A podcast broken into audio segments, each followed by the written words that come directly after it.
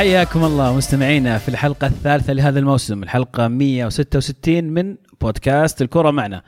طبعا برنامجنا أسبوعي كروي نسولف فيه عن أهم أحداث كرة القدم العالمية بشكل دقيق، ونشقر الحين على الكرة المحلية. طبعا برنامجنا موجود على جميع برامج الصوتيات، جميع برامج البودكاست، ساوند كلاود، آيتونز، جوجل بودكاست، أبل بودكاست، وهلو مجرة. أنا معاكم محدثكم عبد العزيز المعيقل، ومعاي اليوم لأول مرة هذا الموسم صديقنا عبدالرحمن السلوم. حياك الله عبد الرحمن. الله يحييك عزيز، أنا سعيد جدا بتواجد معكم مرة ثانية ومشتاقين لكم. حبيب احنا أكثر، واليوم تحملنا ترى راحة يعني نشب عليك في الدوري الإسباني وبالتحديد ريال مدريد. بالعكس أنا جاهز تمام. وأيضا كالعادة رفيق دربي المهند بن سعيدان. أهلا وسهلا فيكم جميعا، نحييك يا عبد الرحمن، وان شاء الله راح تكون حلقه ممتعه، لان يعني في تساؤلات كثير على ريال مدريد وش قاعد يصير مع زيدان وبيل. واضح البدايه ولا يهون يونايتد يا الما تمسك اليونايتد كل اسبوع عادي. طيب جميل، اجل ما نضيع وقت نبدا مباشره باهم مواضيع هذا الاسبوع. وقبل نخش في الدوريات ودي نبدأ في الحدث الأهم خلال الأسبوع الماضي. يوم الخميس أقيمت قرعة دوري الأبطال للموسم القادم، وكان فيها أيضا تسليم جائزة أفضل لاعب في أوروبا بالإضافة إلى جائزة أفضل حارس، مدافع، وسط، ومهاجم. أليسون فاز بجائزة أفضل حارس، فان دايك فاز بجائزة أفضل مدافع، فرانكي ديونج أفضل لاعب وسط، وليونيل ميسي بجائزة أفضل مهاجم. والجائزة النهائية جائزة أفضل لاعب للموسم في أوروبا كانت من نصيب فيرجيل فان دايك لاعب ليفربول. خلينا نبدأ معك ألمو. أنا أدري أنك عندك تحفظ على الثلاثة كلهم واصلين الفاينل، لكن من بين فان دايك رونالدو وميسي تتفق أنه فان دايك هو الأحق؟ يستاهل فان دايك. أنا ما كان عندي تحفظ على فان دايك، يعني يستاهل يصير في التوب 3. أنا تحفظي كان على عدم وجود ماني وليس يعني وجود فان دايك في القائمة. بالعكس فان دايك يستاهل يكون أحد المرشحين، ولو ماني موجود كان ما فاز فان دايك أتوقع، عشان كذا ما حط ماني.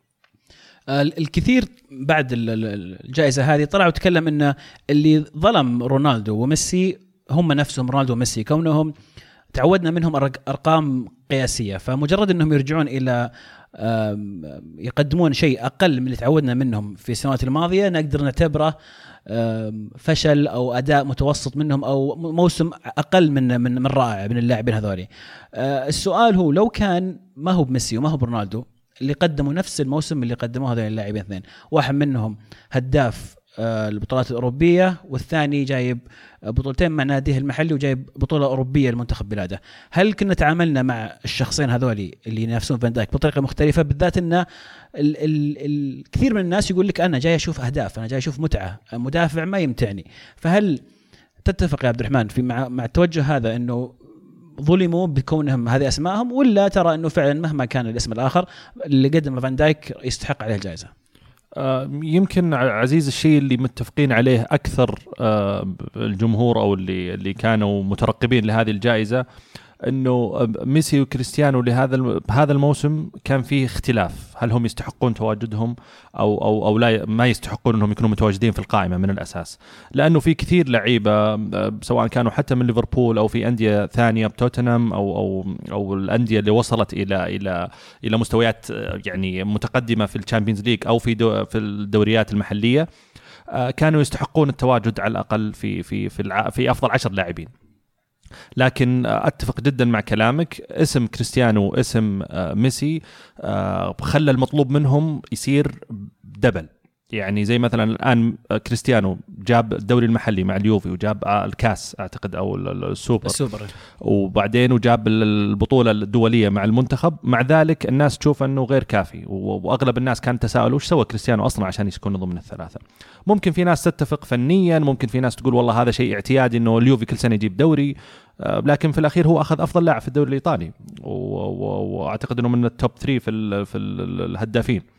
وبالمقابل ميسي، يعني ميسي الموسم اللي راح أنا باعتقادي النص الثاني من الموسم سوى شيء خرافي، باستثناء طبعا المباراة الإياب اللي في ليفربول. جميل، المو أي إضافة على النقطة هذه؟ اتفق معك. الستاندرد العالي اللي حطوه لنفسهم رونالدو وميسي خليك احيانا تقيمهم وتحكم على موسمهم بطريقه مختلفه عن باقي اللاعبين. اللي يميز موسم فان دايك في وجهه نظري عن رونالدو وميسي التاثير اللي اللي اللي اللي, اللي قدمه لاعب على اداء ومستوى فريقه، والنجاح اللي حقق ليفربول الموسم الماضي سواء من الفوز بالشامبيونز ليج او المنافسه مانشستر سيتي الى اخر جوله بفارق 2 أو 3 نقاط بين الفريقين. ويعني وهذا الشيء لاحظناه احنا اصلا من اول ما وقع فان دايك في جانوري 2018 كانت او 2017 كانت 2018 توقع شتويه. فشفنا التاثير اللي سواه فان دايك. طبعا ساعد الاضافات اللي اضافها ليفربول من اليسون من فابينو، لكن فان دايك فعلا كان له دور وكان له تاثير واضح واوضح من دور وتاثير رونالدو على يوفي في تحقيق الدوري. ممكن يعني مباراة السوبر يعني مباراة واحدة وهو سجل هدف الفوز، فيعني صعبة تحطها على نفس محور النقاش، فهمت قصدي. وكان له دور طبعا في فوز المنتخب البرتغالي في آخر مباراتين من البطولة اللي أصلا رونالدو ما شارك بدور المجموعات فيها. فان دايك قد نقصوا عليه لأن في عالم متواجد فيه رونالدو وميسي مفروض كل سنة يفوز واحد منهم، فصعبة تلقى أحد ممكن يفوز غيرهم. فأتوقع أن فان دايك يستحقها، وتقييمنا لرونالدو وميسي يعني يكون مختلف عن باقي اللاعبين لأسباب وستاندرز هم حددوها بالنسبة لهم بالنسبة لنا كمتابعين. ممكن تتفق معي المهند، بس نجم الليلة هذيك كان إريك كانتونا بالتصريح اللي صراحة أكيد إريك كانتونا تصريحه يعني كان رائع بصراحة، عميق يعني حركاته طبعا حركاته يعني يعطيك تصريحات مبطنة، ما إذا أول مرة تسمعها ما تدري شو قاعد يقول، بس يبي لك تسمعها كم مرة وتحاول تفهم وش قاعد يقصد بالتشبيه هذا على هذاك، بعدين ترى أول ما سمعتها أول مرة ما فهمت شو بي، ما فهمت شو قاعد يقول. نفس الشيء أنا حتى الآن، شيء طبيعي. بس أنا عجبني أسلم اللهجة بعد تصعب عليك إنك تفهم شو قاعد يقول الإنجليزي الفرنسي. لا بعدين يعني يتكلم عن الحياة ومدري إيش والموت في الأخير والحروب والحوادث، بعدين I love football. نعم وش صار؟ شلون كشطحت فيني؟ فكانت فعلا شطحة جميلة من كانتونا. جميل، ننتقل إلى القرعة اللي حدث الأهم في هذيك الليلة، أو ما أدري هي أهم ولا أفضل لاعب أهم، ولكن هذا اللي يهمنا إحنا كمتابعين للموسم القادم. جروب A أو المجموعة الأولى باريس سان جيرمان، ريال مدريد، كلوب بروج وغالاتاسراي. يعني أتوقع مجموعة واضح فيها اثنين بالهلال. أي أنا أعتقد أنه يعني مجموعة متكافئة نوعا ما. البي اس جي وريال مدريد هم الأغلب أنهم راح يتأهلون، مع العلم أنه يعني يمكن غالاتاسراي مع الإضافات الجديدة صعب يمكن على ملعبه، ولكن في الأخير تتكلم عن 6 مباريات أو 5 مباريات أو 6 مباريات. يعني إذا فاز بي اس جي أو ريال مدريد 3 إلى 4 منها راح يحسمون التأهل. من بتصدر مجموعة المهم؟ على الورق ريال مدريد والخبرة تلعب دور يعني، وأتوقع المباراة راح تحسم في البرنابيو. أوه يعني والله عجيب. عبدالرحمن توقع تصدر مدريد؟ يعني في ظل اللخبطة اللي صايرة حاليا في البي اس جي وعدم الاستقرار واللي صاير مع نيمار، أتوقع أنه مع أن كلهم ملخبطين عاد الله خلها على الله، بس إن شاء الله تصدر إن شاء الله. جميل. المجموعة الثانية فيها بايرن ميونخ، توتنهام، أولمبياكوس وريد ستار بلغراد. ردة فعل الممثلين ريد ستار بلغراد أتوقع كانت واضحة أنهم نحطوا في هذه المجموعة، ولا وهم لحظة أنا أتوقع أني لخبطت بينهم وبين إلا هم الظاهر لا اللي مع إنتر ودورتموند. أيوة. أوكي تمام. هذول اسمهم صعب. طيب بايرن، توتنهام، اولمبياكوس و ريد ستار بلغراد. بايرن ميونخ يتصدر، توتنهام الثاني. ما اتوقع واضحه هذه، لكن اللي ابغى اضيفه ان الانديه راح تعاني في في في صربيا ضد ريد ستار، راح تصير رحله متعبه للانديه المنافسه. عبد الرحمن ما في متوقع؟ اتوقع يعني الاقرب توتنهام وبايرن ميونخ. مجموعه الثالثه مانشستر سيتي، شختار دونيتسك، دينامو زغرب واتالانتا. اول مره يشارك في الشامبيونز ليج في مجموعه السيتي. اتوقع انه راح تكون يعني والله يعني كره جميله. انا اعتقد انه اتلانتا يعني كان محظوظ بانه كان في هذه المجموعه، على اساس انه الفرق غير السيتي طبعا خلينا نقول يعني متقاربين نوعا ما، وفي حال استمرار اتلانتا على نفس مستوى الموسم الماضي اعتقد انه راح يكون له شأن في هذه المجموعه، مع تصدر السيتي طبعا يعني بدون اي نقاش. اكيد.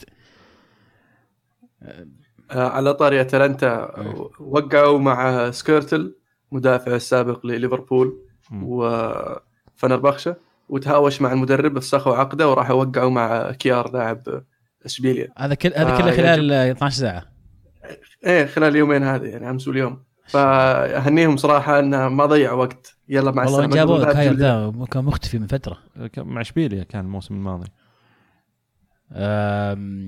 مجموعة الرابعة يوفنتس، أتلتيكو، ليفركوزن ولوكوموتيف موسكو. يعني ما في أحد يبغى يعلق، الموضوع واضح يعني هالدرجة. يعني قلنا ليفركوزن ترى ما هو فريق سهل. ها؟ ليفركوزن ما هو فريق سهل. ليفركوزن مو بفريق سهل، لكن يعني أعتقد يعني بعد أول خلينا نقول جولتين ثلاث جولات شفناها أتلتيكو واليوفي أعتقد أنهم راح يتأهلوا. أي شيء تضيفه الموضوع في المجموعة هذه؟ أنا اليوفي بينتهي مركز ثاني. أنت هوايتك الموسم ذا أنت تقول يوفي مو بزخير الأول ولا شيء. بس معليش يعني على السبع مواسم الماضية هذا راح يصير موسم تعيس بالنسبة لليوفي. 8 مواسم عفوا لو سمحت. 8 مواسم ولا 9. طيب ما استبعد يعني ولا أقدر أقول شيء. المجموعة الخامسة ليفربول، نابولي، سالزبورغ وجينك. مو اللي هو اللي معاهم، منو اللي معاهم؟ كومباني بروجر اتوقع او اندرلخت. اي اندرلخت. اوكي طيب المجموعة هذه ظاهر يعني اتوقع واضحة ايضا، ليفربول صدارة، نابولي ممكن يخطف المركز الثاني. ما اتوقع ان سالزبورغ راح يكون ولا جينك، اتوقع ان يسببون مشاكل لهم. لا ابدا يعني طبعا دائما ما تفاجئنا الفرق الايطاليه بمستويات غريبه في البطولات الاوروبيه، فما في شيء مستبعد، ولكن هذا الاغلب يعني انه ليفربول والثاني نابولي. مجموعه السادسه برشلونه، دورتموند، انتر وسلافيا براها. هذه اللي كان فيها رده الفعل سلافيا براها لانهم صدق طاحوا في مجموعه تروع يعني. نبدا اول شيء برشلونه متصدر، نتفق جميعا. والله يعتمد على يعني استمرارية ميسي. الموسم هذا يعني قاعد تتكرر مع الإصابة، أصيب ثم رجع ثم أصيب مرة ثانية، فما أدري شو وضعه. هل يقدر يستمر على الموسم خالي من الإصابات ولا تتكرر عليه كل شوي؟ وبالنسبة للإنتر يعني مساكين ثاني موسم في الشامبيونز ليج وثاني مرة يطيحون بالمجموعة النارية.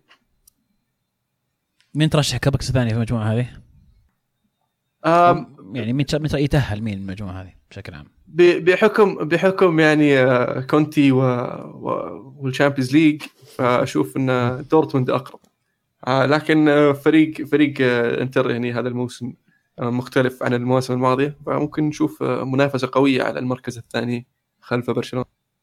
أنا أعتقد برضو لأن كونتي مركز على الدوري بشكل أكبر الموسم هذا، وفي ظل يعني إنه ماسك فريق جديد وعناصر جديدة وقاعد يحاول يوصل شيء معين في الدوري الإيطالي أعتقد. فالمنافسة على جهتين صعبة، وحتى الاحتياط يعني أمس لما كنت قاعد أتفرج على شوي من مباراة الإنتر قاعد شفت الاحتياط ما في يمكن إلا كانوا اثنين هم اللي عرفتهم أو اللي بارزين، جامبريني أو المحور وفيسينو. فأعتقد دورتموند برشلونة هم الأقرب. جميل. المجموعة السابعة زينت، بنفيكا، ليون ولايبزيج. يعني أسهل مجموعة. أنا أعرف أبغى أرد عليك. أنا أقول لك أنا أعرف أن الأسماء يعني تبدو متواضعة لكن المجموعة هذه صراحة أنا أشوفها أفضل مجموعة. أكثر واحدة متقاربة. أفضل مجموعة. لأن يعني ليون وخبرتهم الطيبة في الشامبيونز ليج ومنافساتهم دائما وفريقهم جيد. عندك لايبزيج مع المدرب الشاب الجديد والفريق يعجبني إنه طموح ويعتمد على العناصر الشابة. وعندك بنفيكا يعني برضو فريق ممتاز وعنده الخبرة في البطولة. فراح تصير في ملحمة واحد منهم راح يجيب العيد وممكن ينتهي الأخير حتى مو بالثالث. يعني زي ما فاجأنا مثلا بنفيكا قبل موسمين في الشامبيونز ليج. ممكن نشوف أحد الفرق هذه اللي يجيب العيد وحتى ما ياخذ المركز الثالث. بس أتوقع أنها بتصير مجموعة يعني شيقة في وجهة نظري. من ترشح منها طيب؟ ليون ولايبزيج. عبد الرحمن؟ أنا ليون بنفيكا. أنا أشعر أن زنت راح يتأهل مع بنفيكا مع أن ليون راح يصعب المهمة جدا ولكن أتوقع لايبزيج بيكون حلقة أضعف. والله صعب المجموعة فعلا صعبة هي لأنهم كلهم متقاربين. إيه صعبة. المجموعة الأخيرة تشيلسي أياكس فالنسيا وليل. هذه صعبة برضو. أعتقد أن يعني الكورة اللي قاعد يقدمها فرانك لامبارد الحين جدا جدا رائعة لكن بتواجد فرق أعتقد في الموسم هذا بنفس المستوى خلينا نقول أياكس فالنسيا مع أنهم نوعا ما أجهز من ناحية العناصر ومن ناحية الاستمرارية بالمدربين أو حتى من ناحية اللاعبين بالإضافة إلى ليل فقدوا يمكن أبرز لاعب أو لاعبين عندهم الموسم الماضي ولكن اللي نعرفه دائما ونسمع عنه ونشوفه أنه ليل دائما يعني يطلع لعيبة ممتازين ويطلع لعيبة رائعين. فأنا أضيف هذه المجموعة إلى أنها مجموعة صعبة ومن أكثر المجموعات المتكافئة. مؤيد يقول للأسف مجموعة صعبة ومعقدة جدا ما هو بوقتها الآن. أنا أثق ثقة شبه عمياء بكونتي وبكاناته لكن أنا متخوف من قضية تجاهل الأبطال في سبيل الدوري خصوصا أننا شاهدنا منه مثل هذه العقلية سابقا مع اليوفي وتشيلسي. طبعا هذا استكمالا للكلام اللي قلته يا شباب. المترشح الأخير لمجموعة تشيلسي وأياكس ذكرني من معهم. تشيلسي أياكس وليل وفالنسيا. حلو. توقع أياكس وفالنسيا. هذا اللي قصدك يروحون أوروبا ليج يعني ولا وش؟ اللي يتأهلون للدور 16. حلو. تشيلسي بينزل لنا تحت. حلو ينزل لنا. والله ما راح أتكلم عن أوروبا ليج على فكرة ما في وقت. الحلقة الجاية إن شاء الله. وش ما حد مين طرر الأوروبا ليج يعني. ما تقول ينزل لنا ما أدري إيش قصدك صراحة. ينزل لنا تحت طيب خلاص فهمت. يعني حتى القرعة. حتى القرعة ما صارت نفس اليوم خلوها يوم اللي بعده. إيه شفت هذا بدينا التفرقة. طيب جميل كذا أتوقع تكلمنا بشكل بسيط عن القرعة والموسم راح يبدأ طبعا في 17-18 سبتمبر. اول مباراه اول جوله في الشامبيونز ليج اذا ما كنت غلطان. اذا انا غلطان انا اسف ولكن ان شاء الله هذا الصحيح. ننتقل الى الليغا في اسبانيا. طب نبدا معكم يا بداحم ولا تبي نخليك في الاخير عشان مزمز عليك؟ خلني في الاخير تكفى. طيب نبدا مع برشلونه اللي تعادل خارج الديار امام اوساسونا بعد ما تقدم اوساسونا في دقيقه 7 قلب نتيجة برشلونة من فاتي اللاعب عمره 16 سنة و300 يوم. بعدها آرثر وفي دقيقة 81 ضربة جزاء يسجل منها سون هدف التعادل. الكثير يتكلم عن كيف فالفيردي إلى اليوم رغم أنه هذا الموسم الثالث فالفيردي ما زال يبدأ الموسم بمشاكل. في نفس الوقت الناس اللي يشوفون النصف الممتلئ من الكوب يقولون أنه آخر مرة برشلونة بدأ الموسم بهذا المجموع من النقاط في 3 مباريات هو طبعا نقاط عدد نقاط ضعيفة أتوقع 5 نقاط كان موسم 2008-2009 اللي انتهى بالثلاثية. طبعا هذول مرة متألين بشكل مخيف. فأنا ودي أتكلم عن فالفيردي أكثر بشكل أكبر وتشكيلته اللي ما زال يخطئ فيها ولكن التبديل اللي سواه المرة هذه كان صحيح بحيث أنه سحب سميدو اللي كان سيء جدا وكان ضعيف جدا تحت الضغط ورجع سيرجيو روبرتو للظهير وأشرك اللاعب الصغير لدعم الهجوم. مو بس ميدو اللي كان أداء ضعيف أضف إلى ذلك فرانكي ديونج اللي يلعب على الطرف بشكل كبير. تعودنا عليه يلعب في وسط الملعب أكثر مع أياكس، ولكن هذا تقريبا مركز جديد له وإلى الآن ما تأقلم فيه، وتحت الضغط شفناه في أكثر من مباراة يفقد الكرة بشكل سريع. والعنصر الثالث جوردي ألبا اللي مع ميسي كان ثنائي خرافي، كنا شفنا ثنائيات ومناولات وأسيستات رائعة من جوردي ألبا. الموسم هذا هو ضايع بغياب ميسي. فالفيردي ليش ما يتعلم من أخطاء بشكل بسيط يعني؟ لأنه مدرب هذه إمكانياته. أنا عن نفسي مقتنع بفالفيردي يعني على صعيد التكنيكي بالتكتيكي، أو على صعيد التعامل مع بعض المباريات اللي تكون صعبة خصوصا خارج ملعبه. لأن شفنا يمكن الموسم اللي راح باستثناء الشامبيونز ليج فالفيردي كان يفوز في أوقات صعبة، في فترة صعبة من الموسم، ممكن إصابات، ممكن إرهاق لعيبة، ممكن في هذا المجال. لكن المشكلة الثانية عند فالفيردي برضو أنه تحس انه يعاند نفسه يعني ديونج انت جبته مو بشرط انك عشانك شريته بمبلغ وقدره او شيء انك تلعبه في مركز غير مركزه بس عشان اسم انك لعبته. بالمقابل عندك لاعبين يلعبون في نفس المركز ممكن يأدون مره ممتاز. الفكره الاساسيه اللي احنا يمكن عارفينها انه ديونج جاي عشان يجهزونه بديل مستقبلي لبوسكيتس، صحيح؟ ف يعني تبادل المباريات او تبادل المشاركه بينه وبين بوسكيتس، او على الاقل اللعب بجوار بعض وتغيير شوي من من من من طريقتك يا فالفيردي او فكرك خلال المباراه، هو اللي راح يساعد في بروز ديونج، او يساعد في انه ما تظهر المشاكل اللي طلعت.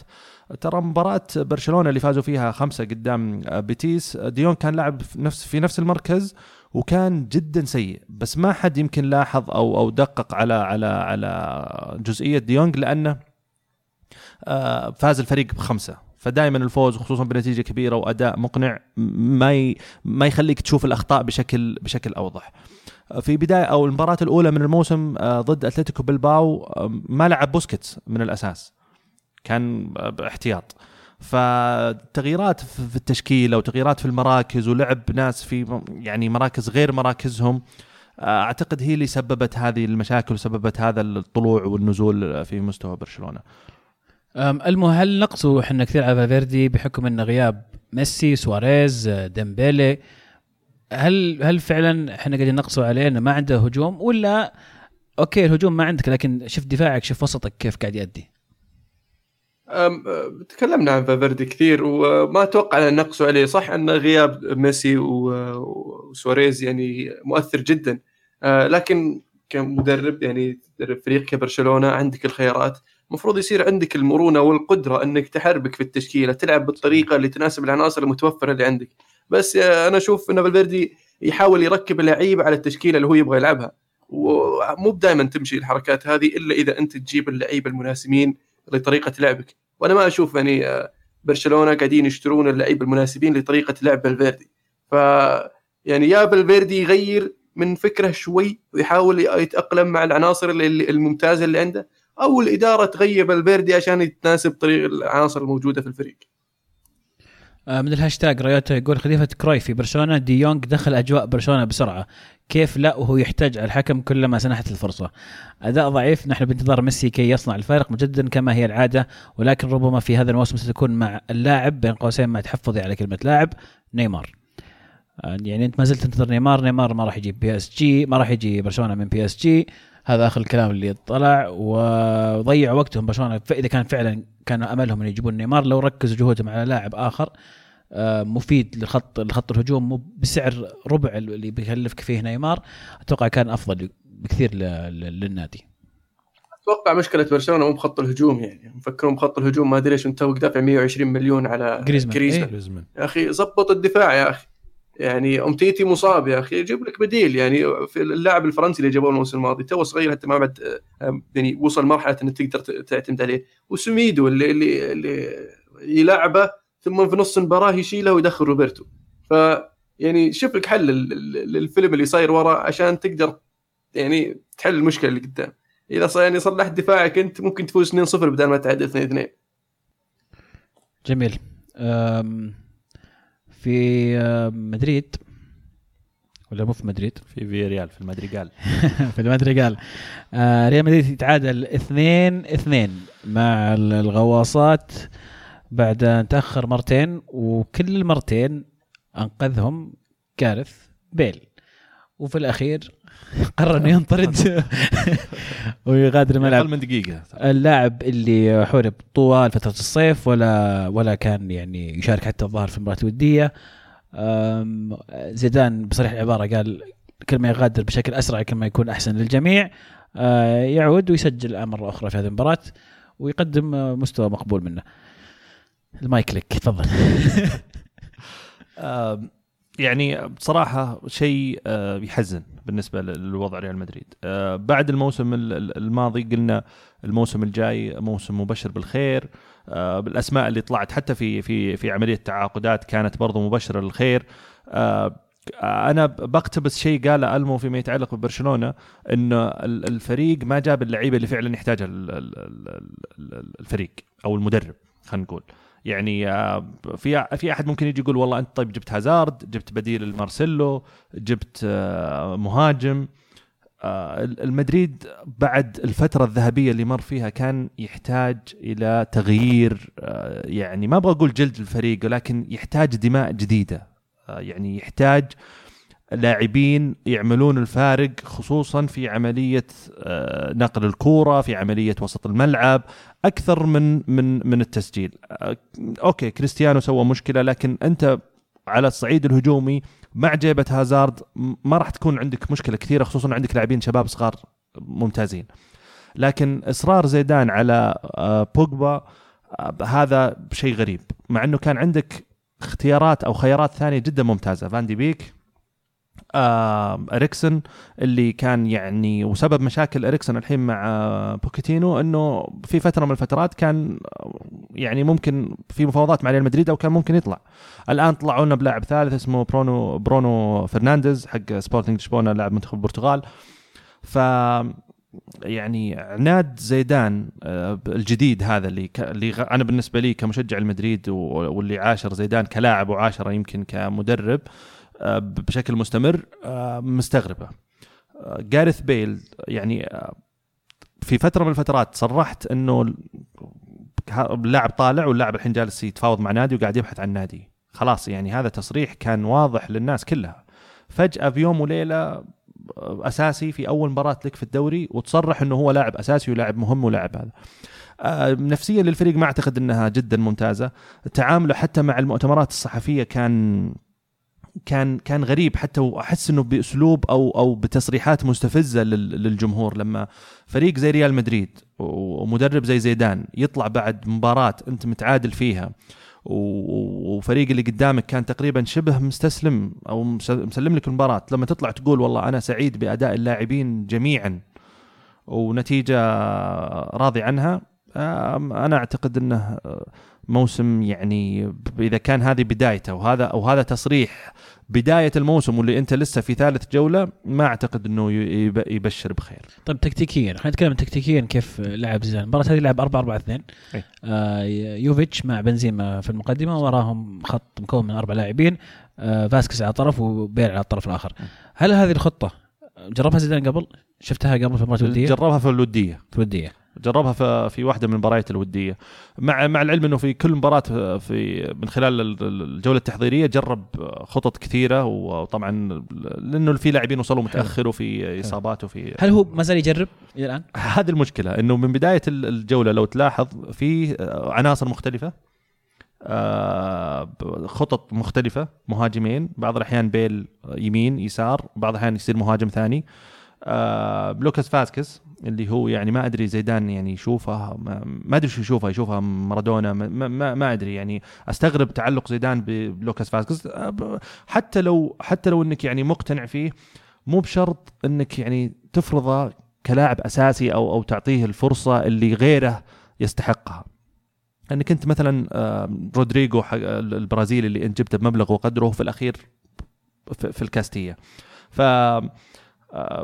زيدان أعتقد أنه في ظل هبوط مستوى لعيبة الوسط، أنا بوجهة نظري يعني زي كروس، زي مودريتش، اللي هم عادة دائما ينشطون اللعب أو ينقلون الفريق من مرحلة إلى مرحلة أعلى، وفي ظل هبوط مستواهم حس بالفرق وحس بالمعاناة نوعا ما.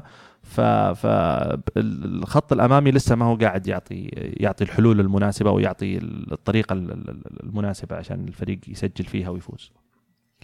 قيصر تفضل. عفوا أبغى أضيف على نقطة أنه ريال مدريد يحتاج يجدد الفريق، لكن التغييرات اللي يحتاجها ريال مدريد صعبة أنك تسويها في سوق انتقالات واحد. سؤالي هو الحين في خط الوسط في ريال مدريد يحتاج إلى تنشيط ويحتاج إلى تغيير. ما قدرت تجيب بوجبا ولا أنت باغي إريكسون أو فان دي بيك. طب ليش ما حافظت على سيبايوس، أعطيته فرصة أكبر؟ لاعب موهوب ولاعب ممتاز وخليته يروح إعارة أكثر مرة، وشفناه يلعب مع ريال مدريد أكثر مرة، وكان يعني يقدم مستويات طيبة. وقد تكون هذه فرصته أنه يثبت لك أنك ما تحتاج لاعب إضافي، أو ممكن تصير تتخلى عن اللاعبين الشياب اللي عندك في مثل مودريتش مثلا. وش رايك؟ لأن هذا شيء ثاني، لأن اللاعب اللي قرر أن زيدان يحتفظ فيه هو فالفيردي، لاعب منتخب أورجواي، لاعب خط الوسط. فهذا شيء يقهر أكثر، يعني لما قريت خبر إعارة سيبايوس، يعني الموسم اللي راح أصلا لاعب مباريات جدا ممتازة، وحتى مع لوبيتيجي في بداية الموسم كان مقدم أداء مستوى ممتاز، واللاعب عنده يعني بوتنشل إنه يصير لاعب ممتاز، إضافة إلى إنه لاعب وسط وعنده حس التهديف، يسجل يصنع. فهذه اللي تحتاجها أنت في مدريد حاليا، بينما اللاعب اللي أنت قررت إنك يعني تبقى عليه لاعب أنا أسميه بالعامية سادة، سلم واستلم وانتهى الموضوع. لكن هو أتوقع أنه زيدان سبب أنه أبقى على فالفيردي، أنه فالفيردي راح يرضى أنه يقعد بالدكة، وحاط في باله أنه أو شبه ضامن كان أنه بوجبا راح يجي. فكاسيميرو مع بوجبا مع مودريتش مع كروس، هذول اللي راح يلعبون أغلب مباريات الموسم، خلينا نقول فالفيردي بيشارك في الكاس، بيشارك في المباريات اللي بنحتاجها. جميل. ننتقل فعلا إلى مدريد الآن، ولا حيث أتلتيكو يا ألمو استطاع أنه يقلب التأخر بهدفين إلى فوز 3-2 أمام، ذكروني أمام مين؟ أمام إيبار صادر كبار. وشونا فرحة سيميوني في نهاية المباراة. جو فيليكس أول هدف في الدوري مع أتلتيكو مدريد، الفريق يعني بادي شكله يبشر بالخير. وحتى تغييرات سيميوني كانت إيجابية، بالتحديد إضافة توماس اللي فعلا جاء منها هدف الفوز في آخر الدقائق. ما زلت مرشحهم للبطولة يا ألمو؟ أنا كان عندي تحفظ عليهم لأن سووا تغييرات كبيرة في الفريق، فكان عندي تحفظ أن قدرتهم على المنافسة على المدى البعيد على الموسم بشكل مستمر. لكن يبدو لي أن سيميوني قاعد يعني عارف شلون يدخل الفريق الجديد أو العناصر الجديدة في أجواء النادي، وما هو قاعد يستغلهم، يعني يستخدمهم كلهم في نفس الوقت. يعني اللي قاعد يستخدمهم الأظهرة هو جواو فيليكس أكثر شيء، والباقين العناصر السابقين. فهذا شيء مبشر بالخير بالنسبة لي، وأول مرة يتصدر أتلتيكو مدريد بشكل منفرد من من من عام 2014 في السنة اللي فازوا فيها بالدوري. يعني ممكن أتلتي تكون هذه السنة، لكن أتوقع يعني نحتاج أننا ما نتسرع في الطيرة بالعج على قولتهم، ونصبر نشوف إيش يصير على الأقل إلى منتصف الموسم. اللي عجبني يعني في أتلتيكو مدريد أو في إدارة أتلتيكو مدريد أنهم تعاملوا مع الانتقالات أو خروج لاعبين مهمين من الفريق مباشرة. يعني طلع لاعب في خانة معينة، مثلا خلينا نقول جودين في قلب الدفاع، على طول جبت أفضل لاعب يعني ممكن أو أفضل مدافع إسباني بارز في الدوري الإسباني الموسم اللي راح اللي هو هيرموسو. غريزمان طلع من عندك، على طول قررت انك تجيب جواو فيليكس مع وجود دييغو كوستا وموراتا والابقاء على فيتولو. ف يعني سرعة التصرف، تنفيذ الإدارة لطلبات سيميوني حتى في المراكز وفي نوعية اللعيبة، هذا الشيء ممكن اللي خلى أتلتيكو ممكن يستمرون أو قاعدين يفوزون بأقل مجهود أو يعني بطريقة خلينا نقول صعبة. قبل ما نختم فقط اسبانيا، قيس اوروبا يقول واضح ان الفريق يحتاج الى لاعب وسط جديد يحفز لاعبي الوسط الموجودين حاليا، طبعا يتكلم عن ريال مدريد. الكره صعبه جدا انها توصل للثلث الاخير، وحتى لو وصلت بتكون بمكان فيه تكتل دفاعي في منطقه الخصم. للاسف حالنا كحال برشلونه، هازارد ميليتاو اسينسيو وابراهيم دياز وغيرهم موجه اصابات مقلقه للاسف. زي ما ذكرنا أتلتيكو مدريد ما زال متصدر أو الآن متصدر بفرق نقطتين عن المركز الثاني، فرق 4 نقاط عن ريال مدريد وفرق 5 نقاط عن برشلونة. نصل إلى بالنسبة اللاعب عفوا أيوة تفضل. بالنسبة للاعب خط الوسط هذا أتوقع أنه هو سيبايوس، لو ريال مدريد حافظ على سيبايوس على الأقل في حال أنهم ما يقدروا يجيبون اللاعب اللي يبغوه لأنه هو بوجبا، على الأقل يصير عندك سيبايوس في أمل بوجبا لسه باقي ساعات ألمو. لا ما في، قايل لك أنا من قبل ينتهي الموسم الماضي قايل لك أن بوجبا ما راح يطلع للصيف، فيعني مالك للصيف الجاي. طيب جميل. نصل إلى البريمير ليج في الدوري الإنجليزي. نبدأ معك يا ألمو بأنك يعني متحمس وقاعد تسولف. ساوثهامبتون يتعادل 1-1 مع مانشستر يونايتد. مباراة أبدأ من وين وأتكلم عن مين وأقول إيش؟ أول شيء مبروك بيعت سمولينج الله يبارك فيك الله يبارك فيك، سمولينج وسانشيز ودارميان يعني هذه بطولاتكم الموسم هذا. كان صيف حافل ان شاء الله. ترى اعاره على فكره، يعني ترى الصيف الجاي يرجعون لك، ما عندك مشكله. يقدم مستوى بيستنسون عليه روما بيشترونه.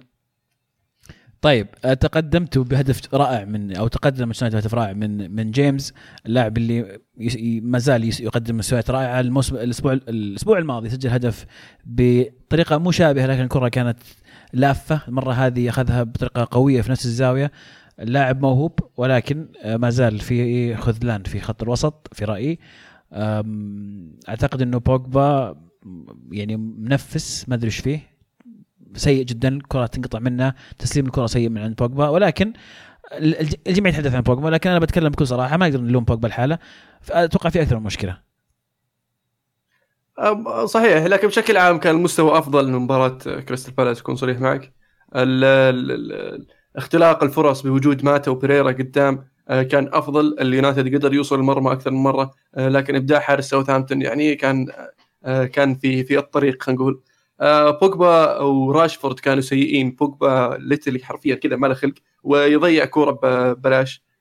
في لقطة 3 مرات يستلم الكورة ويعطيها ساوثهامبتون، نرجع نقطعها، يرجعون لي عشان يبني الهجمة، يقوم يعطيها ساوثهامبتون ثم يعطونه هي مرة ثانية ثم يقوم يطلعها اوت. عرفت؟ حتى ردة فعله لما تطلع الكورة اللي مرة ثانية، عرفت؟ ما فيه ردة الفعل اللي ضاعت الكورة لازم احاول ارجعها مرة ثانية. لا اللعبة واضح انه ما له خلق، واتمنى يعني ان نلقى حل لهذا الشيء. ومانشستر يونايتد قاعد يعاني في خط الوسط، ذكرتها قبل فتره ان بوجبا ما ينفع يكون جنب المحور لانه يضيع الكره بسهوله ويحب يتفلسف بالكره كثير، يتفلسف في مناطق خطره او تتسبب بهجمات مرتده كثير. بالنسبه لهدف ساوثهامبتون يعني ما جاتهم فرص كثير ساوثهامبتون، لكن بالكورنر هذا ليندلوف ما عرف يرتقي ويخلص الكره. ثاني مرة ليندلوف كرة عالية يفتقد أو يخسر الالتحام العالي ويجي منها هدف. مباراة كريستال بالاس هدف جوردن أيو الأول، ومباراة هذه هدف المدافع ساوثهامبتون من عرضية. وأتوقع يعني يعطيك العافية لليندلوف، حان الوقت أن نشوف وش ممكن يسوي تونسيبي، لأن إذا ما بدأت تسوي الحركات دي ما يبدأ يشد على نفس اللاعب، ونبدأ نشوف لاعب زي بوجبا كذا ما تفرق معه لأنه عارف أنه بيلعب حتى لو أنه ما لعب كويس. ريوتا من الهاشتاج يقول اليونايتد مضحك منذ سنوات، ما زاده إضحاكا هو اعتمادهم على لاعب موهوب دانيال جيمس، يذكرني باعتماد الريال على فينيسيوس الموسم الماضي. لا أعلم ماذا يفعل أمثال راشفورد وبوجبا، تتحكم مزاجيتهم بأدائهم في نادي كاليونايتد. هارد لك، ويبدو أن الضحك سيستمر هذا الموسم أيضا. يعني ما أدري وش المضحك في الموضوع، يعني مضحك مبكي نقول.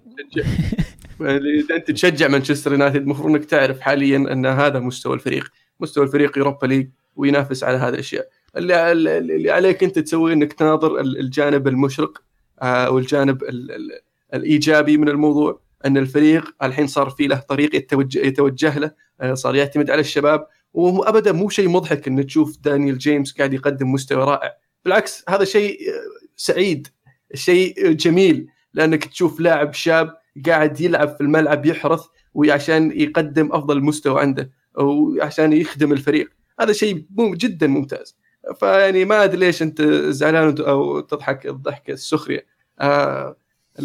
تونا بداية الموسم وممكن أشياء تغير كثير، وأنا أتوقع أن اليونايتد راح يرجع في في في جانوري لسوق الانتقالات ويشوف يشوف حل لمشكلة خط الوسط. جميل.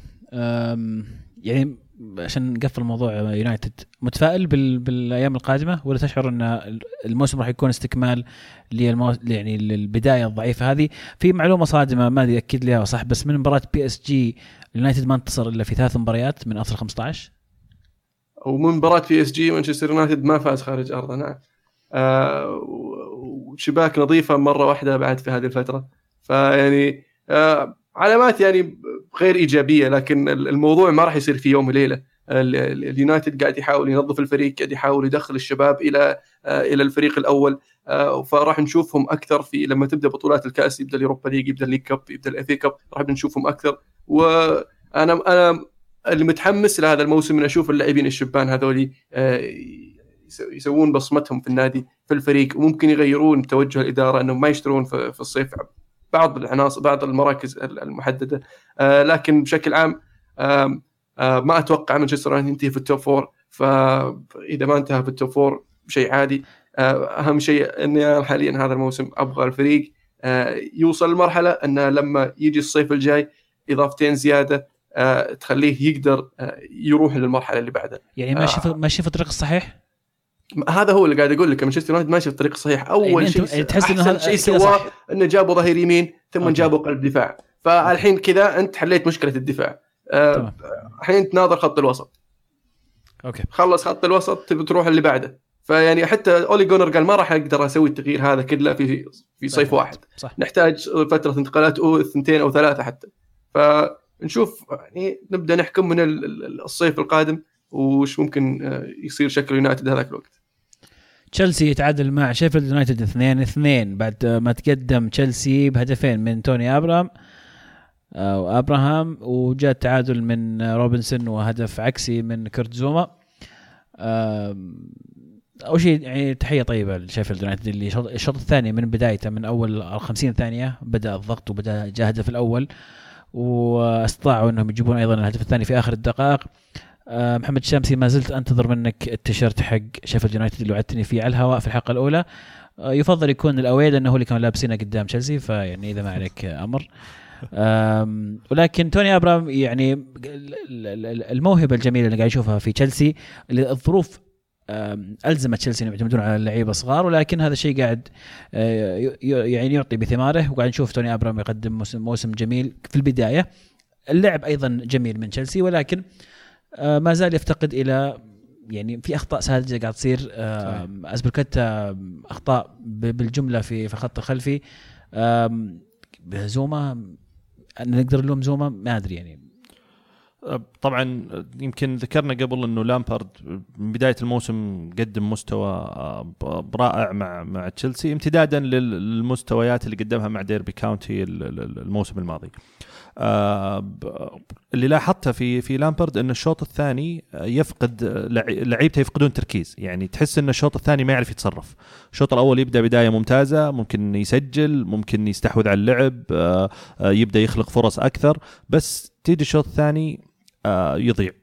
أو ما أقدر ألومه لأنه زي ما ذكرت عزيز أنه خط الدفاع عنده هو يعتبر تقريبا أسوأ خطوط تشيلسي، بالإضافة إلى إصابة كانتي اللي خلت لامبارد يفقد مباريتين. فتدعيم خط الدفاع بلاعب خلينا نقول خبرة، ما أدري إذا هم كانوا متوقعين خروج ديفيد لويز فجأة، ولكن ما أدري إذا هم الحين ممنوعين من الانتقالات أعتقد، أو حتى يمكن الصيف الجاي.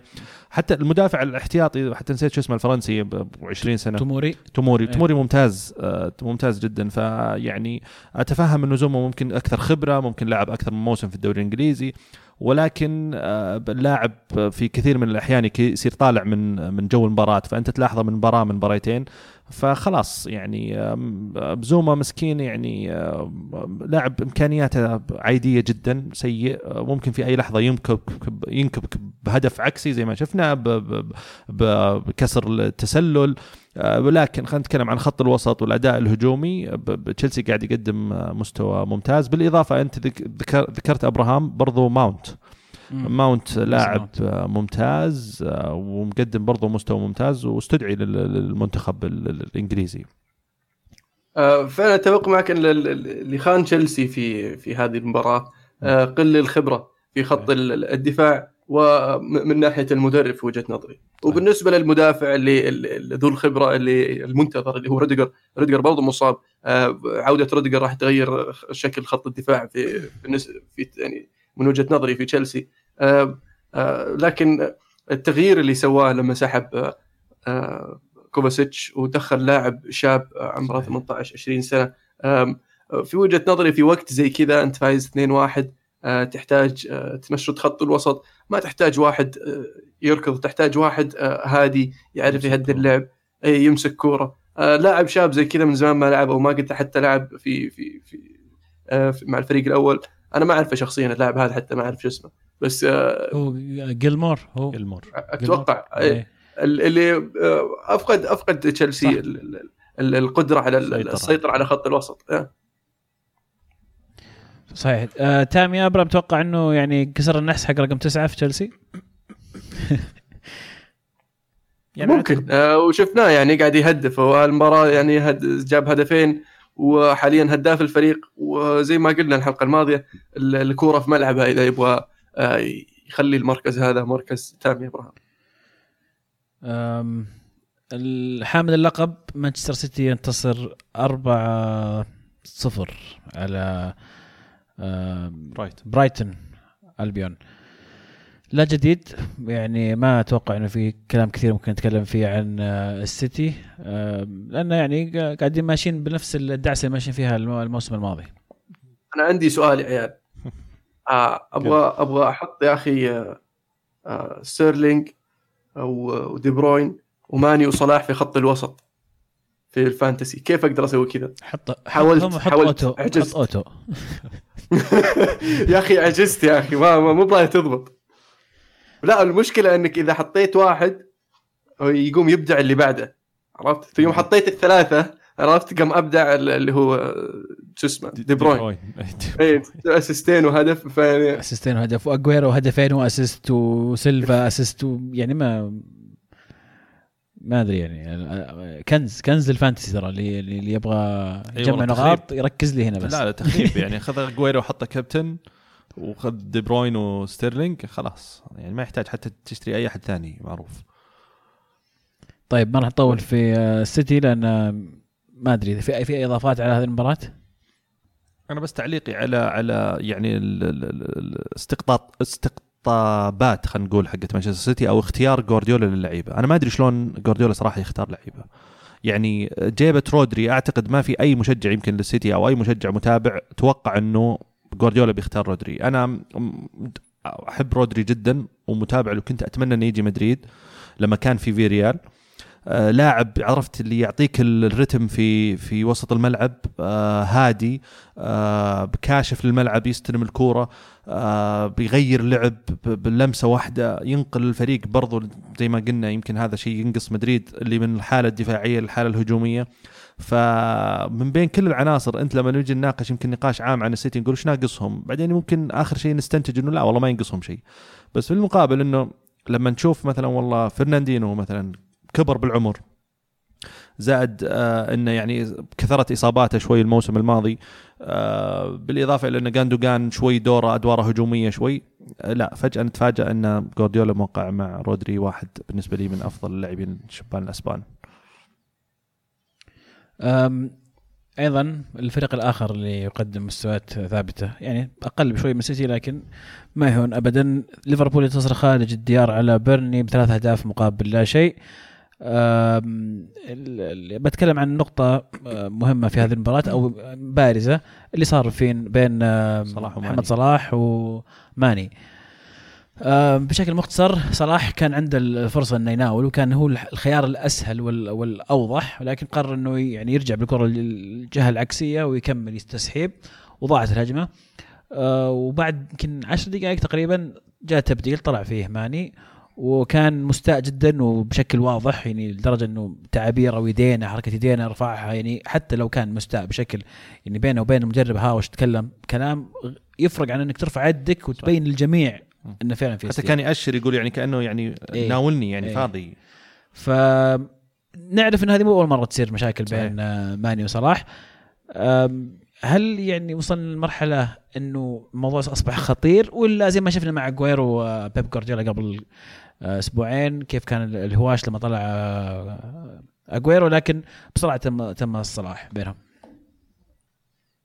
أنا أشوف أن يعني يمكن إحنا الموسم الماضي هنا في حلقات كثيرة تناقشنا عن حالة صلاح وماني، بس ما كانت واضحة كثير. يعني قلنا عن أنانية صلاح، عن تذمر ماني، عن الأشياء اللي طلعت في الإعلام برضو ممكن تكون يعني يمكن يعني تخون الذاكرة، لكن ممكن تكون كلفتهم نقاط مباراة معينة بسبب أنانية صلاح. وهذا الشيء بحكم أنه إحنا لسه بادئ الموسم جديد شفناه في الكاس الدرع الخيرية بين ليفربول والسيتي.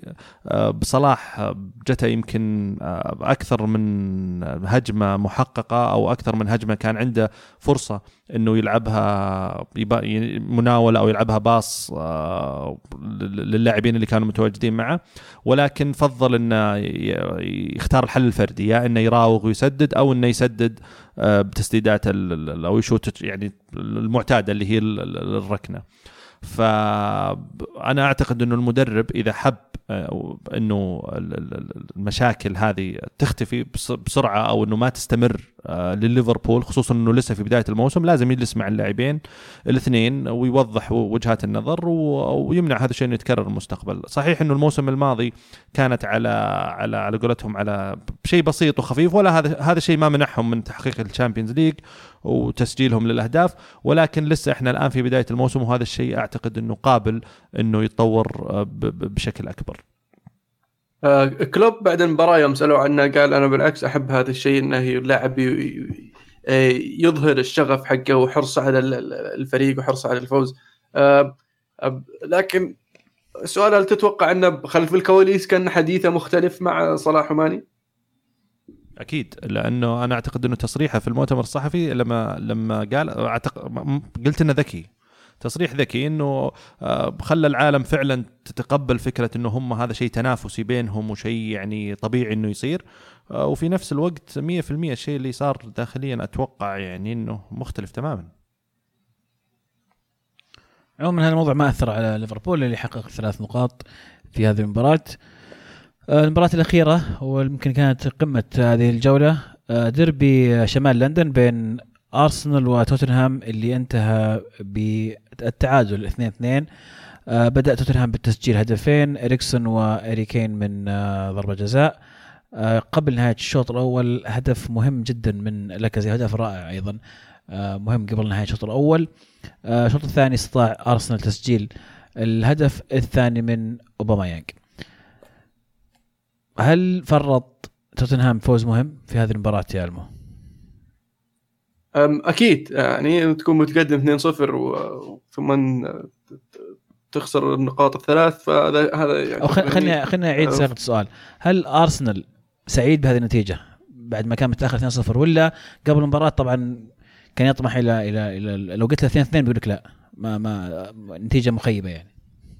أكيد، هذا في أي لقاء أصلاً سويه. فحط في بالك أن الديربي شمال لندن بين أرسنال وتوتنهام أكيد كلن كان داخل يبغى الفوز.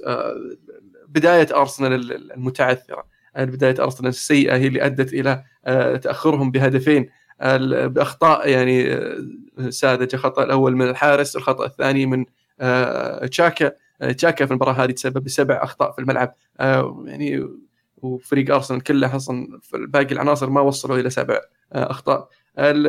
لكن اللي يشهد لأرسنال طبعا الهدف اللي جاء في آخر الدقائق من الشوط الأول أعطاهم دفعة وخلانا نحن كمتابعين نستمتع بالشوط الثاني اللي كان مثير جدا بصراحة. وقدر أرسنال يجيب هدف التعادل وكان قريب من النقاط الثلاث، لكن لوريس كان في المرصاد. ويعني حتى توتنهام كان لهم فرصهم في الشوط الثاني، تسديدة هاري كين اللي في القائم وفرص غيرها.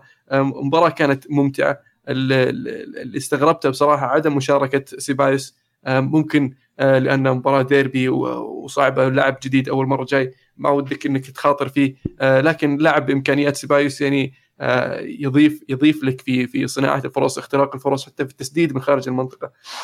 جندوزي في هذه المباراة قدم مستوى رائع، واللي يشهد لبوكاتينو وتوتنهام اللي هو عودة إريكسون إلى التشكيلة الأساسية وتسجيل الهدف رقم 50 له في البريمير ليج، أول لاعب دنماركي يسجل 50 هدف، حتى اللورد بنتنر ما قد سواها. يعني أنا عن نفسي استمتعت جدا جدا بالمباراة، ولكن توتنهام في ظل الغيابات اللي يعانون منها أعتقد النتيجة بتكون مرضية بالنسبة لهم، مع أنهم كانوا متقدمين 2-0 في في في بداية الشوط الأول. لكن أنت تتكلم عن ظهير يمين عندهم معاناة فيه، اضطر أنه يلعب سانشيز اللي عليه برضو لغط وكلام كبير الموسم هذا مع هبوط مستواه، مع انتقادات كثيرة عليه.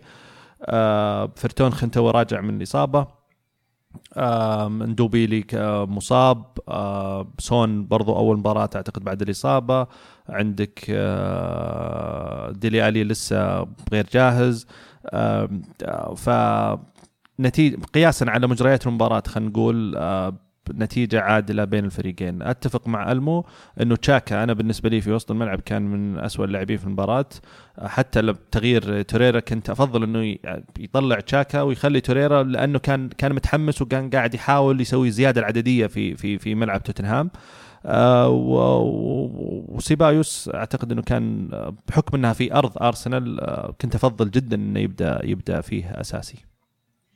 كذا نكون ختمنا دوري إنجليزي. قبل ما ننهي أحب أذكركم بس اللي ما شارك للحين في الفانتسي يدخل ويشاركنا ويورينا فنه ومهارته في اختيار اللاعبين، ونصيحة لحد يأخذ توجيهات من المولان ما عنده سالفة. نصل ترى ما أخذ الأول في يعني في مجموعة العيال. إيه زين استقبل العيال. كنت موجود أنت في القائمة ذي ترى. أنا من موجود، أنا ما حكم السنة هذه، حكم فقط متابع. لا أنا أحكي عن الموسم الماضي. لا الموسم الماضي قديم خلاص راح. أوكي بس أعلمك إنك أنت يعني. إحنا اليوم يا المشفيك. نصل إلى إيطاليا في الكالتشيو سيريا الأسبوع هذا، الجولة الثانية من الموسم. موسم يعني عفوا جولة رائعة وجميلة وشيقة، نبدأها بيمكن المباراة العادية الوحيدة في هذه الجولة اللي هي ميلان انتصر 1-0 على بريشا في أداء في تحسن عن الأسبوع الماضي بعد الخسارة. ولكن الملفت في هذه المباراة بداية الميلان كانت بأندري سيلفا كرأس حربة بدل بيونتك، وأيضا غياب باكيتا، اللاعبين اللي كانوا هم أهم لاعبين في ميلان خلال الموسم الماضي. شهدت المباراة أيضا مشاركة بن ناصر بشكل أساسي أمام خصم تو صاعد ضعيف، يعني ما أدري بشكل الميلان الحالي ما زال غير مستقر، ما واضح أنه ما زال المدرب يجرب أكثر من تشكيلة. أندري سيلفا اليوم عرفنا أنه راح ينتقل، راح خلاص يعني زي مختاريان يعني. كيف تلعبه اليوم وبكرة يطلع أساسي يعني وش السالفة؟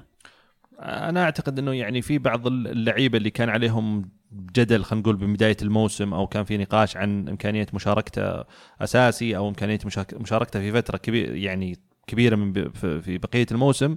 فاللاعب جاه عرض، قاعد مع المدرب، قاعد ممكن مع الإدارة، قال أنا عندي عرض إمكانية أني أنا أشارك قليلة، فأفضل إن الانتقال. والواضع أصلا ميلان مع أندري سيلفا أنهم يعني ما في اقتناع من الطرفين، يعني حتى على مستوى إدارة الميلان يعني. فنفس اللي صار برضو مع مختاريان، ترى لعب ضد توتنهام كلاعب بديل، ولا كان في حتى أي كلام أنه إن كان في انتقال، فجأة في مطار روما. المنتشر أن ميلان الآن بدأ بشكل أفضل الموسم هذا مع وجود جان بالو كمدرب. يعني أخيرا شفنا، مع كل الاحترام طبعا لجاتوزو، ولكن فعلا شفنا مدرب عنده قدرة تدريبية وتكتيكية يقدر يضيف لمسته على الفريق. هل شعرت بشيء هذا ولا تحس نفس الشيء زي الموسم الماضي؟ لا فعلا أنا شفته حتى في مباراة التحضيرية بين يونايتد وميلان، وشفت جزء من المباراة الماضية. في بالعكس تحس ان الميلان قاعد يلعب بطريقه سلسه اكثر، في توجه هجومي، وتحس ان في خطه للفريق، خاصه مع التعاقدات اللي سووها في الصيف. وصعب انك يعني تلقي الثقل كله على المدرب هذا من اول موسم وتطالب بالكثير، كمثلا الوصول للشامبيونز ليج. يعني ما أقول إنه مستحيل توصل للشامبيونز ليج، لكن صعب إنك تقول إنه فشل إذا ما وصل للشامبيونز ليج، إذا مراكز الشامبيونز ليج يعني التوب فور. فيحتاج إلى يعني البعض من الوقت، لأن في عندك فرق أجهز يعني وعندها استقرار فني وإداري مثل لاتسيو مثلا. بداية جيدة، ما زال الفريق يعني بداية الموسم ملعب له مباراتين حاليا. ميلان ما راح يصير عنده مباريات أوروبية، فيصير التركيز بشكل عام على الدوري، وراح يصير نشوف ممكن مباريات الكأس يجرب فيها ويعطي فرصة لبعض اللاعبين اللي ممكن يفاجئون خلال الموسم. ننتقل إلى قمة هذه الجولة اللي شهدت أكثر فريقين يتنافسون في خلال السنوات الماضية. اليوفي ينتصر على نابولي في الأليانز ستاديوم أو اليوفي ستاديوم 4-3 في مباراة دراماتيكية ومثيرة جدا تقدم فيها اليوفي 3-0، ثم عاد نابولي يسجل 3 أهداف وصارت 3-3. وفي آخر دقيقة في الدقيقة 91 دقيقة 92 من الوقت الإضافي كوليبالي يسجل هدف عكسي ويهدي 3 نقاط لليوفي في مباراة طبعا شهدت مشاركة ديليخت في أول مباراة له رسمية مع اليوفي. أيضا الوافد الجديد إلى نابولي لوزانو اللي سجل هدف الثاني. فمباراة دراماتيكية جدا. وش رايك نسألك عزيز بما أنك اليوفي؟ أنا قد أحاول أصرف الموضوع شوي. طيب خلني إذا يسمح لي ألمو. طبعا مجريات المباراة كانت تقدم اليوفي ب 3-0 في أرضه وقدام فريق أعتقد من وجهة نظري الشخصية أنه هو المنافس الأول لليوفي على الدوري الإيطالي هذا الموسم. أنك تكون فايز 3-0 ويعدل النتيجة الفريق اللي أمامك، هذه عليها علامة استفهام. فوش رأيك في اللي صار في خلال المباراة، بالإضافة إلى أنه علامة استفهام كبيرة على مستوى ديليخت في أول مباراة له كلاعب أساسي؟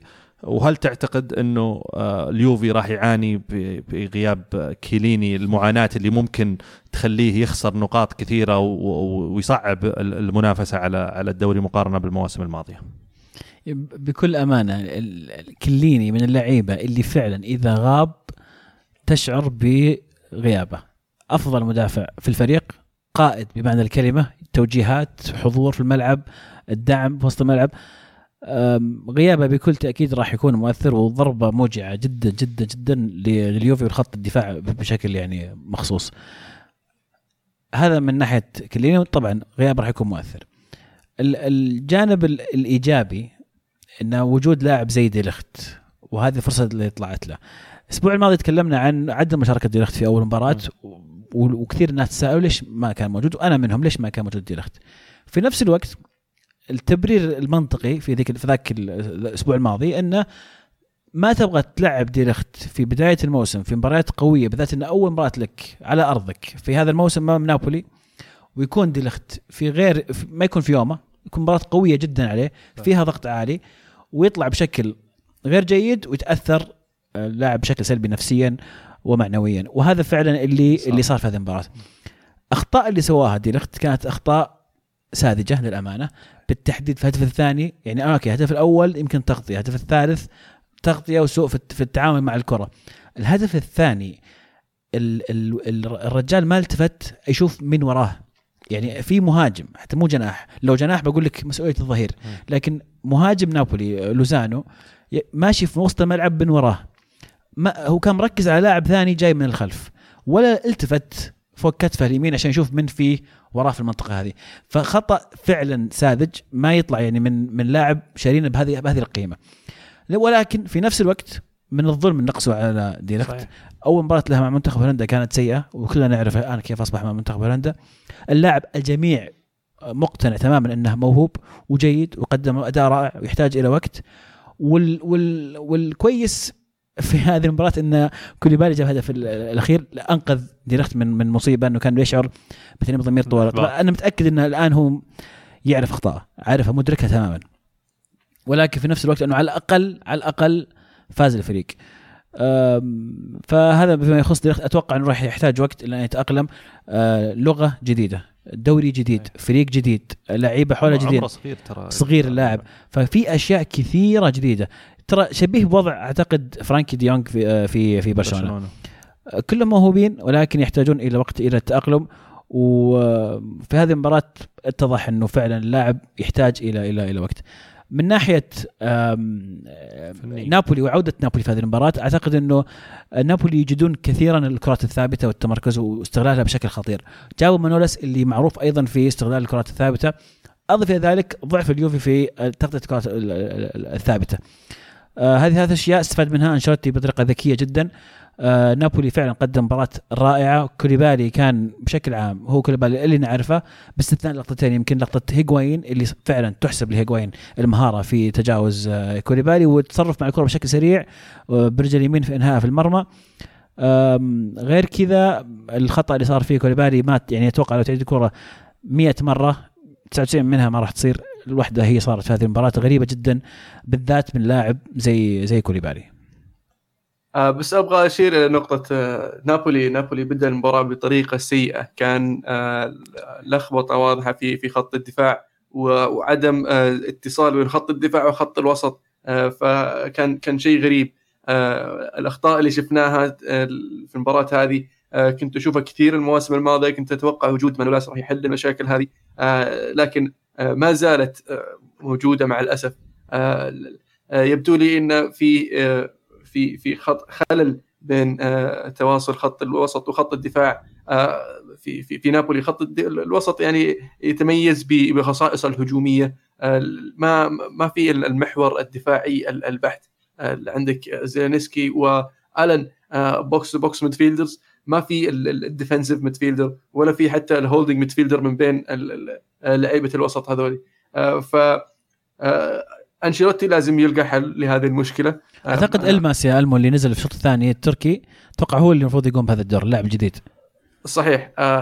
فلازم يلقى حل في هذه المشكلة، وأتمنى أن يكون ألماس هو اللي يربط بين الخطين هذولي بحيث أنه يقدر يستفيد منها خط الهجوم، لأن شفنا نفس الأخطاء ونفس الأهداف، مو بنفس الأهداف بس يعني نفس كمية الأهداف اللي استقبلها نابولي في مباراتين متتاليتين. لعب مباراتين ودخل في مرمى 7 أهداف، هذا شيء مرة كثير. فلازم يلقى حل بأسرع وقت إذا ما كان يبغى ينافس على الدوري هذا الموسم كارلو أنشيلوتي. جميل. ديربي روما اللي انتهى 1-1 بين لاتسيو وروما، شهد تقدم روما من ضربة جزاء سجلها كولروف، وعودة لاتسيو عن طريق لويس ألبرتو بالتعادل. المباراة كانت لغرك أنها 1-1، كانت مباراة رائعة جدا وحماسية ومليئة بالعوارض والقوائم. أتوقع أكثر مباراة فيها عرضات، ظهر 6 كان في تحدي، الظهر لازم تحدي. يعني أنا أعتقد أنه روما كان أهم شيء أنه ما يخسر، يمكن ثاني مباراة له في الموسم وقدام خصمك اللدود خلينا نقول، وتخرج بتعادل. يعني مدرب جديد برضو، عناصر كثيرة جديدة، وأعتقد في عنده كذا إصابة برضو ما بعد اكتمل الفريق كامل، غير أنه برضو ظهير اليمين قبل المباراة بدقائق زاباكوستا المنتدب الجديد أصيب، واضطر أنه يلعب فلورنزي، يرجع فلورنزي ظهير يمين ويبدأ بكلويفرت. أنا أعتقد يعني على مجريات المباراة وعلى العوارض يمكن تكون نتيجة عادلة تقريبا نوعا ما بين الفريقين. ننتقل إلى كاليري وإنتر. المباراة اللي انتهت 2-1 لصالح الانتر في ملعب كاليري. انتر بعد نشوة الجولة الأولى وانتصار ب4 أهداف عانى قليلا في هذه المباراة، ولكن بشكل عام أداؤه كان جيد. اللي طبعا أتكلم عنه الحدث الأهم في هذه المباراة، أو للأسف الحدث الأبرز في هذه المباراة ما كان لها علاقة بكرة القدم، الحدث اللي صار أثناء تسديد لوكاكو ضربة الجزاء، والهتافات العنصرية اللي جت من جماهير كاليري، اللي ما هي أول مرة تصير من جمهور كاليري بالتحديد، وصح في إيطاليا بشكل عام ولكن كاليري بالتحديد. وأنا ليش بركز على كاليري؟ لأن ما أبغى أتكلم عن الجمهور كاليري، بكل تأكيد أخطأ ومخطئ، وهذا إحنا في 2019 وما زالوا الناس عندهم التفكير هذا، ولكن بتكلم عن إن كيف إنه الاتحاد الإيطالي مو قاعد أصلاً يتعامل مع المشكلة هذه اللي قاعد تتكرر كل سنة في نفس المكان. يعني ما هو بشيء جديد، ما هو بشيء أول مرة تشوفه، تقدر تتعامل معه، وأنت شفتها قبل مع ماتويدي، مع موزيكين، مع مونتاري، مع أرجع إلى إيتو 2010، نفس الجمهور نفس المكان. يا أخي الموضوع بسيط جدا، وإذا أنت ما تعرف شف غيرك كيف سويها في الدوري الإنجليزي، كيف سواها في إنجلترا مثلا. الكاميرا تلقط الشخص اللي سوى المشكلة وقفه، أوكي هم عددهم كبير، القط منهم اللي تقدر، وقفهم، امنعهم من الدخول في المباريات القادمة للأبد، والباقي بيعقل عبرة يعني غيرهم. لازم يكون في تصرف، لأن فعلا يعني أشياء مسيئة إذا أنت مهتم فعلا بتطور كرة إيطاليا وتقدمها. صحيح. هذا شيء يضر بالسمعة، يضر بشكل كامل. تحية كبيرة صراحة للوكاكو اللي ما تصرف بطريقة خاطئة أمام الجمهور، أعطاهم نظرة بعد الهدف وأبسط حقوقه بكل تأكيد. يعني غير أنها تعطي يعني سمعة سيئة عند الكرة الإيطالية، ممكن أنت تفقدك لعيبة يعني ممتازين في في في الدوري نفسه، يعني أنك أنت تستقطب لاعب سبب رفضه أو يرفض، وسبب رفضه أنه والله عنصرية أو لا والله أفضل أقعد هنا أفضل. وتصير يعني كثير، يعني مويس كين ما أدري وش سبب الانتقال بشكل مباشر، ولكن أعتقد أنه مشكلة العنصرية اللي صارت لنا الموسم الماضي كانت مؤثرة عليه شخصيا، حتى هو كلاعب على عائلته. واضح أنك زعلان عزيز من الاتحاد الإيطالي مرة يا اخي، تصرف يا اخي، مو معقوله. السنه الماضيه تبريرهم سخيف، كان ما شفنا شيء عنصري، موزيكين استفزهم، اللي قبلها ما شفنا شيء، مونتاري ما سمعنا شيء، يعني ما ادري، ما اعرف الى متى السكوت هذا. ولكن عوده الى كره القدم، سينزي صراحه صفقه الموسم للانتر، الولد لعيب جدا، اصلا طريقه اللي اخذ فيها بلنتي لحالها تكفي، كيف اللفه الزيدانيه هذه. فالانتر مخيف يا عبد الرحمن، اتوقع انه الانتر بياخذ مكان نابولي في المركز الثاني. الانتر مركز الاول يا حبيبي، لوكاكو سانشيز الحين ما حد يوقفهم، بانتظار مشاركه سانشيز طبعا. اللي اتوقع راح يكون ثنائي، اتوقع ينجح سانشيز بالعوده الى مستواه. اي مالك كنت بيعرف يطلع افضل ما عنده. لوكاكو خلاص ما في اي علاقه، ما في خط رجعه. لوكاكو على قولتهم زي القطار يمشي قدام بس ما عندك روح طالع فوق، ها ما يطالع تحت. هذه تحت الحزام. طيب كذا نكون ختمنا الدوري الإيطالي. طبعا بعض من النتائج اللي موجوده، المفاجاه اللي أتلانتا خسر من تورينو 3-2، جنوا فاز على فيورنتينا 2-1، ساسولو فاز 4-1 على سامدوري، هاتريك من بيراردي، وبارما ينتصر 3-1 على أودينيزي اللي شفناه الموسم الماضي، الأسبوع الماضي ينتصر. نتائج متقلبة والدوري مشعل من أوله. نصل إلى حول العالم بشكل سريع. يمكن أبرز شيء يونين برلين ينتصر على دورتموند في أول انتصار لهم في الدوري الألماني 3-1 وعلى دورتموند. أتوقع يعني ما يمكن يطلبون شيء أكثر من كذا إلا يفوزون على بايرن، باقي بس. فعلا شيء يشهد لهم صراحة، أول مباراة لهم في ملعبهم في البوندسليغا أمام دورتموند وتفوز عليهم بنتيجة 3-1، شيء صراحة يعني يذكر فيشكر بالنسبة لهم، لأن يعني رجعوا أحس روح المنافسة للدوري الألماني، وزي كذا دائما عودنا الدوري الألماني إنه ما في فرق يعني دائم تخسر، في فرق يعني يسوون مفاجآت بشكل دائم. وحاليا أتطلع لمباراة أمام بايرن ميونخ، ما أتوقع أنها بتصير نفس النتيجة، بس أتوقع نفس الروح، نفس الرغبة، نفس القتالية. وصراحة يونين برلين يستاهلون يعني. قصة جميلة السنة هذه فعلا.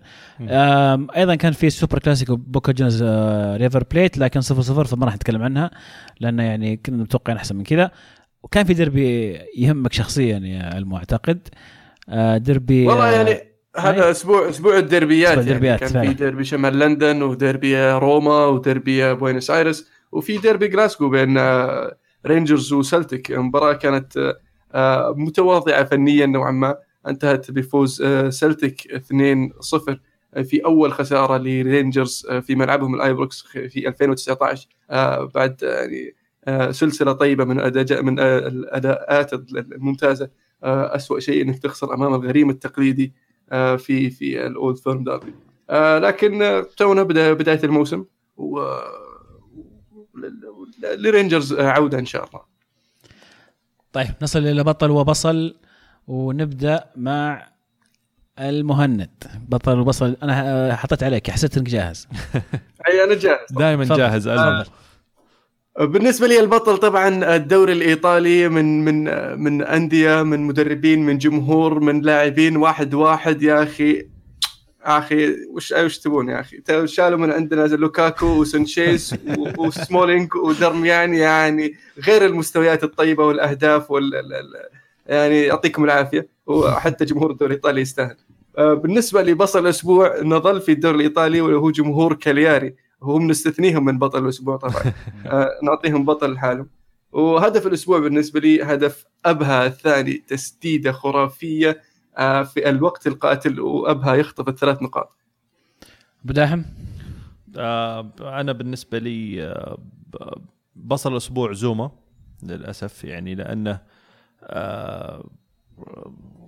هدف عكسي وما في تطور بمستوى. يعني انا دائما احس اللاعب اللي يعني سيء في شوي حسسني انك تبغى تسوي شيء، لكن للاسف هو ما حسسني بهذا الشيء. بالنسبه لهدف الاسبوع صراحه انا متردد بين هدفين، بس ما ودي عزيز انت وش قلها اعطي الثاني وخلنا. طيب هيغوين ولاكازيت لا خلاص نجلك خذهم كلهم عادي. اوكي لا يعني لأن كلهم تقريبا نفس الطريقه، فطريقه استلام، خلينا نقول يمكن هيغوين بشكل ادق.